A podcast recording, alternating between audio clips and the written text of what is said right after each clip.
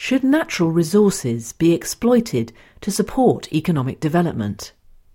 In Siberia, Lake Baikal is the deepest lake in the world and contains one fifth of the world's fresh water.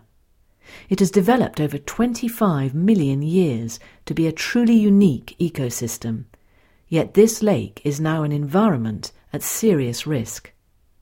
This album focuses on the growing environmental threats to the region, which was named a World Heritage Site in 1996.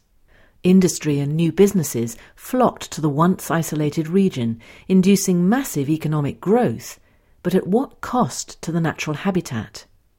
On top of this threat, the invasion of alien species and rising water temperatures due to global warming throw up questions, conflicts, and challenges about sustainable development and how we are to manage the consequences of our actions responsibly.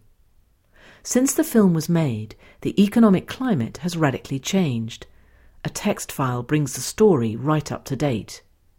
This material forms part of the course U216 Environment.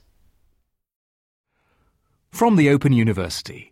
For more information, go to www.open.ac.uk forward slash use.